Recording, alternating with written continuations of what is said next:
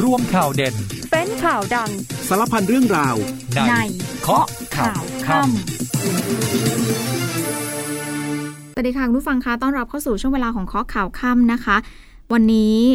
พบกับดิฉันยุวธิดาภูคำนวณ 19 สิงหาคม 19นาฬิกา30 นาทีเรื่อยไปจนถึง 20นาฬิกาโดยประมาณนะคะ ก็มาพบปะพูดคุยกันนะคะ ใครที่รับฟังผ่านคลื่นวิทยุ หรือว่ารับฟังผ่านทาง Facebook Live ก็มาแสดงความคิดความเห็นกดไลค์กดแชร์กันได้ ผ่านทาง Facebook ของสถานีข่าวสนามเป้านะคะคุณผู้ฟังเริ่มกันที่ประเด็นร้อนวันหยุดค่ะ หลังจากที่เช้าวันนี้เอง คุณแพทองทานชินวัตรหัวหน้าครอบครัวเพื่อไทย แล้วก็เป็นแคนดิเดตนายกรัฐมนตรีของพรรค ได้โพสต์ข้อความระบุว่า 22 สิงหาคม จะเดินทางไปรับคุณทักษิณชินวัตรอดีตนายกรัฐมนตรี ที่จะเดินทางกลับมาที่ประเทศไทย ที่ท่าอากาศยานดอนเมือง ก็เป็นการโพสต์ข้อความลงบนอินสตาแกรมส่วนตัวนะคะ ระบุข้อความสั้นๆ ว่าในวันอังคารที่ 22 สิงหาคมนี้เวลา9นาฬิกาที่ดอนเมืองจะไปรับคุณพ่อทักษิณสั้นๆ แต่ว่าทำให้การเมืองตื่นตัวขึ้นมาทันทีเลยค่ะ หลายคนออกมาวิเคราะห์เรื่องนี้ ขณะที่ผู้สื่อข่าวก็ไปสอบถามคนที่พอจะเกี่ยวข้องหากคุณทักษิณกลับมาไทยจริง ๆ ปรากฏว่าทุกคนบอกว่าไม่ได้ทราบไม่ทราบเลย แล้วก็ยังไม่มีการประสานมาด้วยนะคะ ขณะที่คุณชูวิทย์ค่ะออกมาอีกแล้ว วันนี้ออกมาอีกแล้วค่ะ ยืนยันไม่เชื่อ แล้วก็ไม่ใช่ไม่เชื่อแค่คุณทักษิณจะไม่ได้กลับไทยแค่นั้นนะ แต่ไม่เชื่อว่า 22 สิงหาคมนี้คุณเศรษฐาทวีสินจะได้เป็นนายกรัฐมนตรีด้วย โดยคุณชูวิทย์ระบุบอกว่าทั้งสองเรื่องนี้ถูกหลอกของเกย์ทั้งนั้นอะจะเป็นยังไงเดี๋ยวสักครู่มาติดตามค่ะ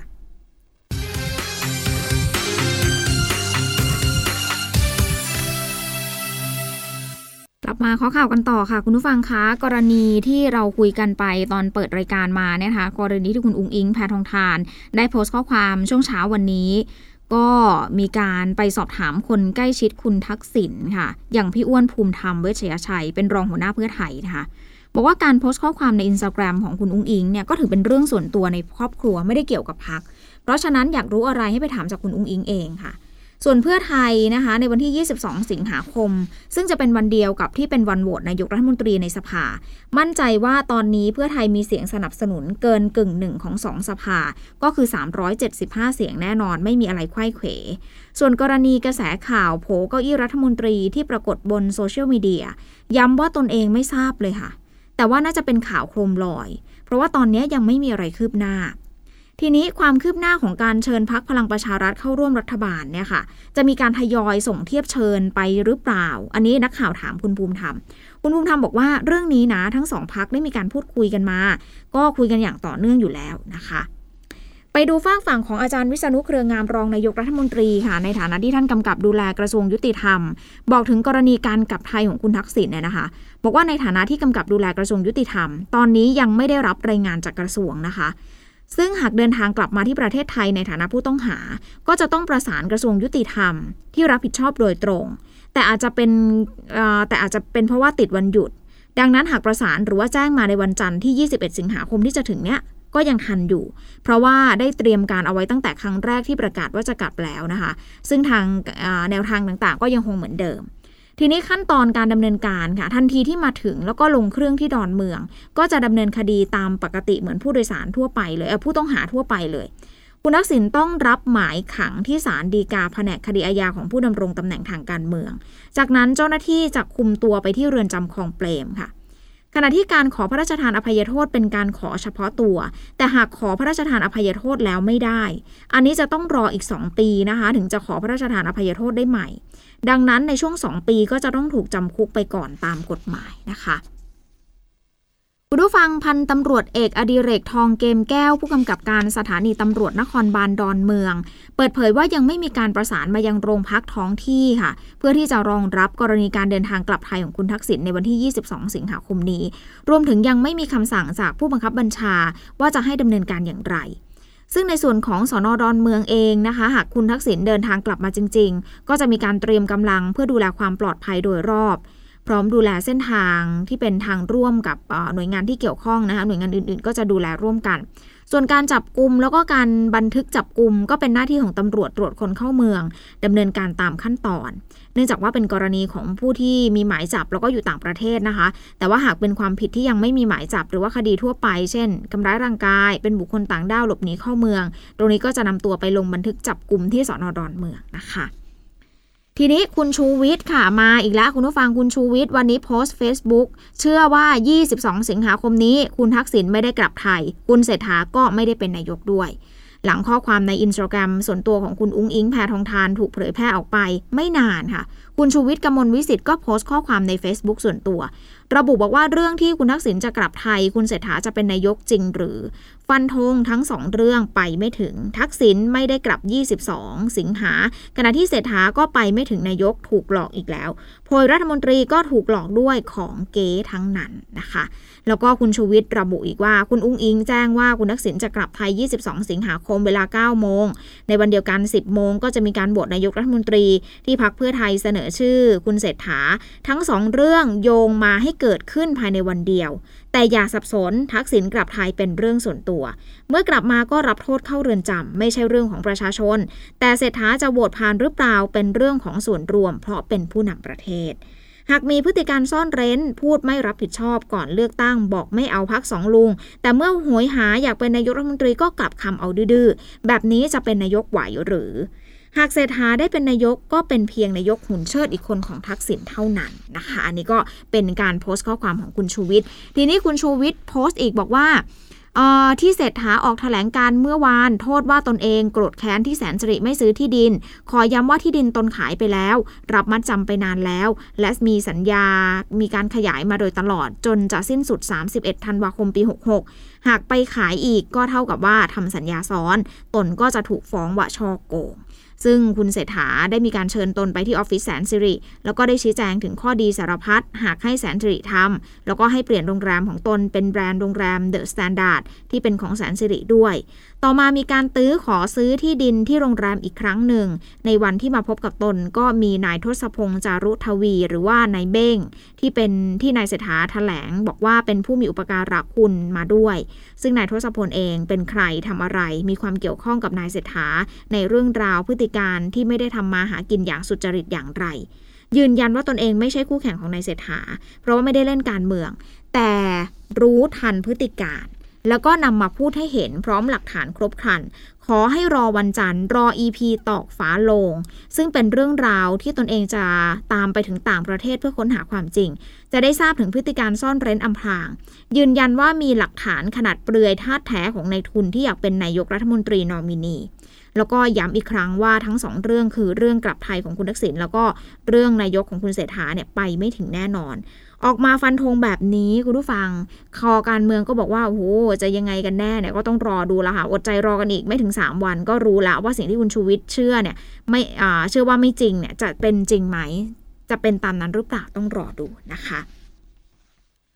ฝากฝั่งของคุณจตุพรพรมพันธ์ค่ะ ให้ความเห็นกรณีคุณทักษิณจะกลับไทย 22 สิงหาคมนี้เหมือนกัน เป็นวันเดียวกับการนัดโหวตนายกรัฐมนตรีนะคะ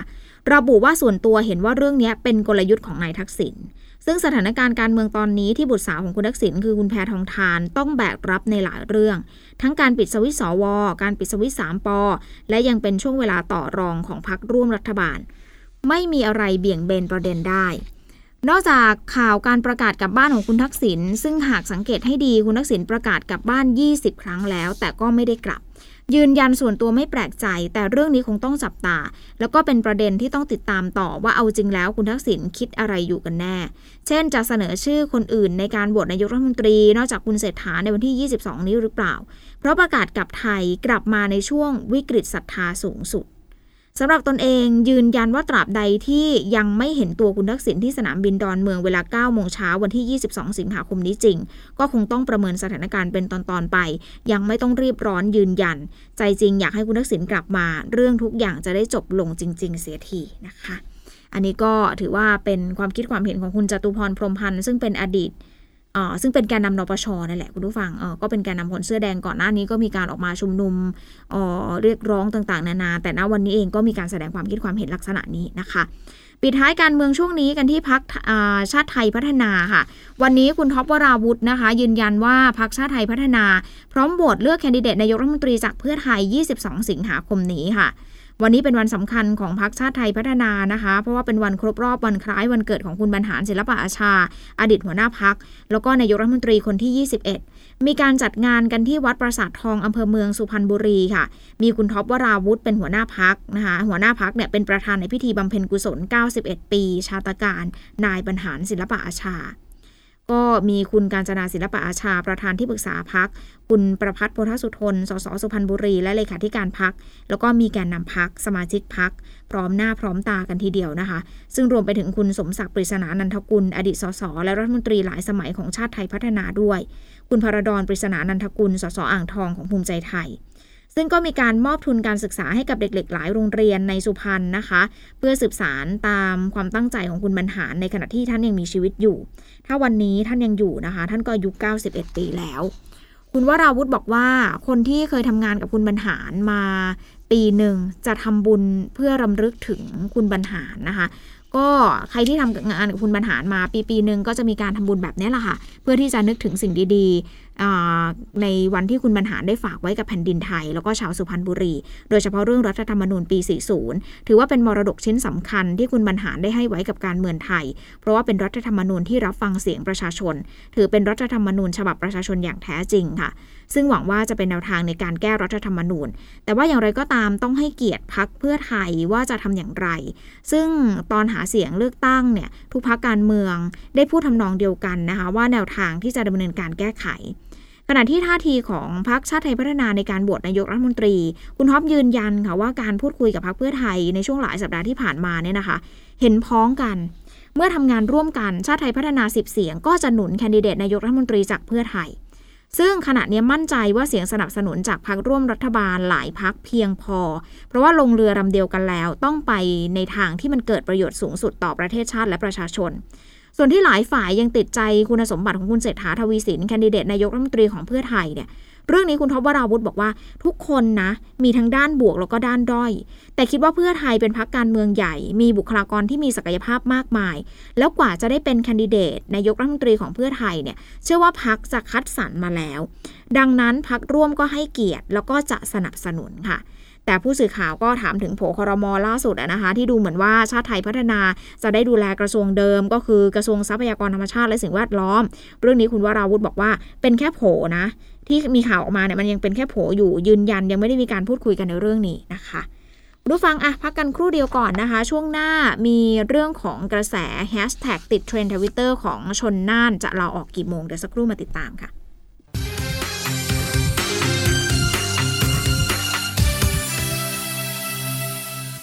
ช่วงสุดท้ายของเคาะข่าวค่ำค่ะ คุณผู้ฟังยังอยู่กับดิฉันยุวธิดาภูคำนวณนนะคะ กลับมาช่วงนี้ไม่พูดถึงคงไม่ได้ค่ะ เพราะว่ากระแสชลน่านจะลาออกกี่โมง ซึ่งเป็นกระแสที่ติดเทรนด์ทวิตเตอร์นะคะ ชลน่านก็หมายถึงนายแพทย์ชลน่านศรีแก้วหัวหน้าพรรคเพื่อไทยเนี่ยแหละค่ะทำให้วันนี้เองคุณนวลสกุลบำรุงพงศ์ภรรยาของคุณหมอชลน่านต้องออกมาฟาดกลับแบบแรงๆเลยค่ะ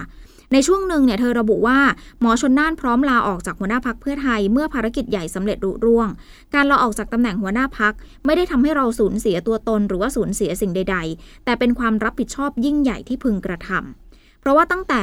แรกที่ตั้งแต่แรกจนถึงปัจจุบันเนี่ยนะคะ เพราะว่าอนาคตของเรายังคงเป็นคนธรรมดา คนเดิมๆ ยศถาบรรดาศักดิ์หัวโขนที่คนดิ้นรนเรียกร้องให้เราถอดออก เพราะยังมองไม่ผ่านทะลุหัวโขนนั้น ไม่ได้ไม่ได้มีสำคัญอะไรกับครอบครัวเราเลยอะอันนี้ก็เป็นโพสต์ของภรรยาคุณหมอชนน่าน แล้วก็เธอยังระบุอีกนะคะบอกว่าเออไม่เปิดคอมเมนต์เพราะเบื่อความก้าวร้าวไร้มารยาทด้อยค่าผู้อื่น แล้วก็เธอบอกว่าถ้าขาดสติชีวิตดีๆ จะมีได้อย่างไร แล้วก็ระบุด้วยว่าความสุขความสำเร็จจะตามจะตามการดำรงชีวิตนะคะที่มีสติมาเสมอ คุณผู้ฟังไปอีกหนึ่งคนค่ะ คุณขิงเอกนัทพร้อมพันธ์โดนตั้งคำถามเยอะเหมือนกันเลยนะคะ เพราะว่าคุณเอกนัทเนี่ยก็สมัยนั้นก็เป็นกปปสเนาะเรียกว่าเป็นบุคคลสำคัญในการออกมาต่อต้านรัฐบาลคุณยิ่งลักษณ์ชินวัตรวันนี้คุณขิงเป็นเลขาธิการพักรวมไทยสร้างชาติ ที่ประกาศ ที่ประกาศตัวสนับสนุนพักเพื่อไทยในการจัดตั้งรัฐบาล วันนี้คุณเอกนัทโพสต์ข้อความผ่านทาง Facebook ส่วนตัวนะคะ ชี้แจงเหตุผลการเข้าร่วมรัฐบาลกับเพื่อไทย มีใจความสำคัญตอนหนึ่งระบุค่ะ ถึงสมาชิกและผู้สนับสนุนพักรวมไทยสร้างชาติทุกคนก่อนอื่นต้องขอขอบคุณทุกๆกำลังใจ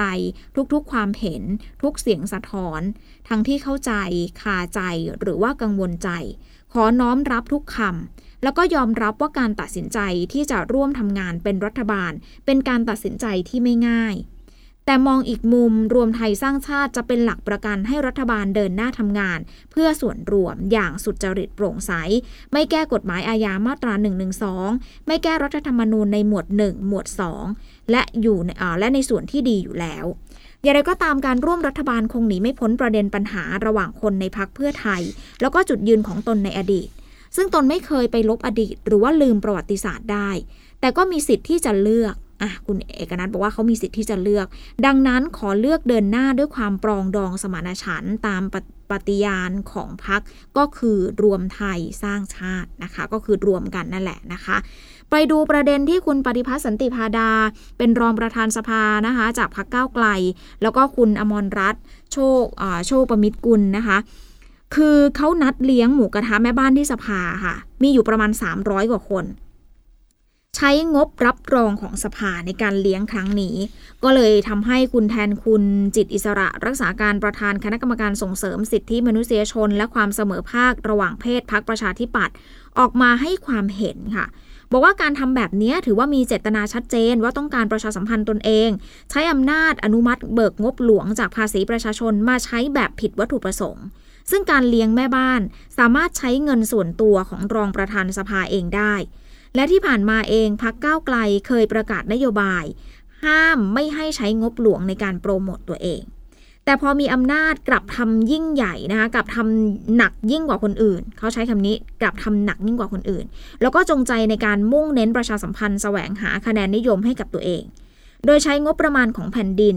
แล้วก็ยังถือว่าเข้าขายหลอกลวงประชาชนร่วมด้วย เพราะว่าคนที่ได้ประโยชน์สูงสุดจากการใช้งบประมาณก้อนนี้ไม่ใช่ใครที่ไหน แต่ว่าเป็นนายปฏิพัฒน์แล้วก็พักก้าวไกลจึงอยากให้พักก้าวไกลเตือนสติแล้วก็เปลี่ยนตัวรองประธาน จะได้ไม่ต้องสร้างความอับอายและความมัวหมองให้กับสภาอีกนะคะ อันนี้ก็เป็นความคิดความเห็นของคุณ จิตอของคุณแทนคุณนะคะ ซึ่งเขาอยู่พักประชาธิปัตย์ออกมาแสดงความเห็นเรื่องนี้หลังจากที่ออกก่อนหน้านี้มีการเลี้ยงหมูกระทะไปแล้วหลายคนก็ตั้งคำถามเหมือนกันนะคะ ทีนี้เช่นเดียวกับคุณโบนัฐานะคะ อีกคนนึงก็แสดงความเห็นเรื่องนี้เหมือนกันโบนัฐาเนี่ยเขาเป็นนักเคลื่อนไหวทางการเมืองค่ะ ออกมาชี้แจงว่าการกระทำของคุณปฏิพัฒน์ไม่เหมาะสม เพราะว่าเป็นการใช้งบรัฐผิดประเภท แล้วก็เอางบประมาณรัฐไปหาเสียงให้กับพัก งบก้อนนี้ไม่ใช่งบสวัสดิการพนักงาน เพราะว่าไม่ใช่เพราะเพราะไม่เช่นนั้นแล้วเนี่ยประธานแล้วก็รองประธานสภา ก็สามารถเอางบเนี้ยไปพาพนักงาน พาข้าราชการพาเจ้าหน้าที่ไปเที่ยวเล่นได้ทั้งปีสิ อ้างเหตุผลต่างๆ นานาได้อย่างนั้นสิอะอันนี้ก็ถือว่าเป็นความคิดความเห็นที่ออกมาแสดงกันกรณีที่พักเก้าไกลเข้าไปเลี้ยงหมูกระทะกับแม่บ้านสภา 300 กว่าคนนะคะคุณผู้ฟังไปดูอีกหนึ่งประเด็นค่ะ วันนี้ตำรวจเข้าไปทลายแก๊ง คือเขาชื่อว่าแก๊งไข่หวง คือจับเจ้าพ่อยาเสพติดไต้หวันค่ะหลังจากแกะรอยนานกว่า 3 เดือนนะคะ จนพบว่ามี safe house ลับอยู่ในหมู่บ้านหรูกลางกรุงก็เป็นฐานบัญชาการ คือหมู่บ้านเนี้ยเขาบอเขาไปค้นแล้วเนี่ยนะคะ อยู่กลางกรุงเลยนะ คุณผู้ฟังมันเป็นฐานบัญชาการในการยัดยาเสพติดไว้ในในในเพลารถ แล้วก็ส่งออกไปต่างประเทศ โดยพลตำรวจเอกชินภัทรสารสิน เป็นรองผู้บัญชาการตำรวจแห่งชาติค่ะ ท่านในฐานะผู้อำนวยการศูนย์ป้องกันและปราบปรามยาเสพติดสำนักงงานตำรวจแห่งชาติ ก็นำกำลังเข้าจับกลุ่มผู้ต้องหาชาวไต้หวัน 6 คน จับได้ที่หมู่บ้านจัดสรรย่านลาดกระบัง หลังจากที่ติดตามสืบสวนมานานกว่า 3 เดือนค่ะ โดยวันนี้สามารถยึดยาเสพติดได้จำนวนมาก คือยาเนี่ยคุณผู้ฟังรู้ไหมมันซุกซ่อนอยู่ในเพลารถ คือเพลารถยนต์เนี่ยแหละค่ะ ซุกไว้ในแท่งเหล็ก เพลากลางของรถบรรทุก 17 แท่ง 17 แท่งเลยนะคะ แล้วก็ไปพบมียาไอซ์2กิโลกรัม กัญชา 10 กิโลกรัม ยา Five Five 29 เม็ด เคตามีน 17 กรัม Happy Water Happy Water หลายคนคงได้ยิน อันนี้เป็นยาเสพติดชนิดใหม่ ที่มีส่วนผสมจากยาเสพติดตัวเดิมๆ อย่างเช่น ยาอี ยาเค ยานอนหลับ มันก็จะรวมกันอยู่ในชื่อว่าแฮปปี้วอเตอร์อันนี้ก็จับได้เหมือนกัน 1 ซอง แล้วก็เครื่องมืออุปกรณ์ตัดแปลงท่อนเพลาอีก 15 รายการ ก่อนที่จะเตรียมเคลื่อนย้ายของกลางลงเรือนะคะ อันนี้เขามาตั้งฐานอยู่ที่เมืองไทยกันจ่งแจ้งเลย วันนี้ตำรวจเขาก็ไปจับกลุ่ม คือผู้ต้องหากลุ่มนี้ค่ะ มีชื่อแก๊งว่าแก๊งไข่หวง เป็นกระบวนการขนยาเสพติดข้ามชาติ ที่ถูกทางการไต้หวันออกหมายจับ ทางการไต้หวันเขาก็จับแล้วนะคะ ออกหมายจับแล้วแต่ว่าเขาหลบหนีมาอยู่ที่ประเทศไทย ก็เช่าบ้านในหมู่บ้านหรูสองแห่ง เป็นฐานบัญชาการ ก็มีการรับส่งยาเสพติดเพื่อที่จะนำออกไปต่างประเทศ ซึ่งวันนี้เองนอกจากของกลางยาเสพติดที่ร่วงออกมาจำนวนมากแล้วเนี่ยนะคะ ยังไปพบอุปกรณ์เชื่อมเหล็กอีกหลายรายการค่ะ ที่เขานำมาซุกซ่อนยาเสพติดเนี่ยแหละ เบื้องต้นหัวหน้าขบวนการรับสารภาพตลอดข้อกล่าวหาค่ะ บอกว่ายาเสพติดเนี่ยซื้อมาจากประเทศเพื่อนบ้าน ส่วนแนวคิดที่บอกว่าเอายาเสพติดไปซุกซ่อนไว้ในเพลารถ หลายคนบอกว่าเอ๊ะทำไมเขาคิดได้แล้วเอาไปทำอย่างนั้นทำไม เป็นวิธีที่คิดกันขึ้นมาเองเขาบอกแบบนั้น ซึ่งหลังจากที่ตำรวจจับกลุ่มได้เนี่ยตำรวจเขายืนยันเลยว่าเขาจะสืบสวนสอบสวนเพื่อขยายผล หาตัวผู้ร่วมขบวนการเพิ่มเติมต่อไป ซึ่งก็ถือว่าเป็นขบวนการที่อุกอาจทีเดียวเนี่ยนะคะ เข้ามามีฐานบัญชาการอยู่ในประเทศไทย แล้วก็อยู่ในหมู่บ้านหรูด้วยเพื่อส่งออกยาเสพติดไปต่างประเทศ อะคุณผู้ฟังอันนี้ก็ถือว่าเป็นผลงานของเจ้าหน้าที่ตำรวจที่ดำเนินการจับกลุ่ม ทีนี้ไปดูกันที่ความคืบหน้าการช่วยเหลือพี่น้องชาวมูโนะค่ะที่บ้านพังเสียหายตั้งแต่เหตุโกดังพลุระเบิด ต้องย้ายออกไปอยู่ที่ชั่วคราวนะคะ ชาวบ้านก็เริ่มบ่นกันว่าทำไมทำไมบ้านยังซ่อมไม่เสร็จนะคะ ทางราชการบอกว่าระดมกำลังเต็มที่แล้วทั้งเครื่องจักรกำลังคน ล่าสุดวันนี้บ้านซ่อมเสร็จแล้วค่ะ 299 หลัง จากจำนวนทั้งสิ้น 649 หลังที่เสียหายนะคะ ก็เยอะทีเดียวนะ เจ้าหน้าที่เขาก็น่าจะกำลังดำเนินการอยู่เนี่ยนะคะ กองกำลังการกองอำนวยการรักษาความมั่นคงภายในภาค 4 ส่วนหน้า โดยหน่วยเฉพาะกิจนาราธิวาส หน่วยเฉพาะกิจนาวิกโยธินกองทัพเรือ ตำรวจภูธรจังหวัดนาราธิวาส แล้วก็กองบังคับการกองอาสารักษาดินแดนจังหวัดนาราธิวาส และศูนย์พัฒนาฝีมือแรงงานจังหวัดนาราธิวาสค่ะ หลายหน่วยงานเหล่านี้ก็เร่งระดมกำลังพลเครื่องจักรเครื่องไม้เครื่องมือช่วยเหลือกันอย่างเต็มที่ ที่ผ่านมาเองพระบาทสมเด็จพระเจ้าอยู่หัวทรงห่วงใย และพระราชทานสิ่งของช่วยเหลือ พร้อมจัดตั้งโรงครัวพระราชทาน ตลอดจนมีหลายภาคส่วนที่เข้ามาช่วยเหลือผู้ประสบภัยนะคะ รวมทั้งการมอบเงินช่วยเหลือ เยียวยาตามหลักเกณฑ์ที่ได้กำหนด แล้วก็ยังมีทานน้ำใจจากพี่น้องคนไทยทั้งประเทศค่ะ ที่สมทบทุนเพื่อชาวโมโนะรวมกว่า 33 ล้านบาท เหตุเกิดขึ้นตั้งแต่ 29 กรกฎาคมผ่านมาเกือบ 1 เดือนแล้วค่ะ ก็เป็นเรื่องธรรมดาที่ชาวบ้านจะอยากกลับเข้าบ้านของตนเองแล้ว ซึ่งในวันนี้ก็มีข้อมูลของสำนักงงานแรงงานจังหวัดนาราธิวาส สำรวจยอดชาวบ้านที่ได้รับผลกระทบที่มีมากกว่า 2,000 คน ตอนนี้เดือดร้อนทางเศรษฐกิจทางปากท้องค่ะ เพราะว่าหลายคนยังกลับเข้าบ้านไม่ได้ อาชีพที่เคยทำเคยมีก็หายไป ตอนนี้ 500 คนยังตกงาน ทางสำนักงานแรงงานบอกว่ายังมีอยู่ 154 คนที่ยังอยู่ระหว่างการดิ้นรนหางานทำลงทะเบียนสมัครงานไปแล้ว 48 คน มีความต้องการฝึกงานด้านอาชีพต่างๆ 189 คน แล้วก็ยังลงทะเบียนเพื่อต้องการฝึกงาน หลังจากสถานานการณ์ขี้คลาย แน่นอนว่าเขาก็จะได้เข้าไปส่งเสริมอาชีพนะคะ ให้มีอาชีพติดตัวอีกร้อยสิบคน ยังไม่รวมถึงชาวบ้านคนอื่นๆนะคะ ที่เคยเช่าร้านขายของสินค้า ที่เคยขายอยู่ที่ตลาดมูโนอีกประมาณ 200 คน แล้วก็ปัจจุบันนี้อยู่ในสภาวะตกงานเช่นเดียวกันนะคะคุณผู้ฟังปิดท้ายกันที่เรื่องนี้ค่ะ กรมควบคุมโรคเขาแนะหญิงตั้งครรภ์ระวังยุงลายกัด แพร่ระบาดไวรัสซิก้านะคะ คือตอนนี้มันมีเชื้อไวรัสซิก้า ถ้าเกิดติดตรงนี้ทารกเสี่ยงพัฒนาการช้านะคะ หลังพบผู้ป่วยครบทุกภาคกำหนดเร่งทำลายแหล่งเพาะพันธุ์ยุงลายค่ะ ในช่วงนี้ก็เกิดการระบาดติด เป็นโรคติดต่อของยุงลายนะคะ เพราะเป็นช่วงหน้าฝนเนาะก็น้ำขังตามภาชนะต่างๆ เป็นแหล่งเพาะพันธุ์ยุงลายก็เกิดโรคระบาดโรคไข้เลือดออกโรคตรงนี้แหละขึ้น แล้วก็โรคไข้ปวดข้อยุงลายก็ด้วย รวมไปถึงโรคติดเชื้อไวรัสซิก้า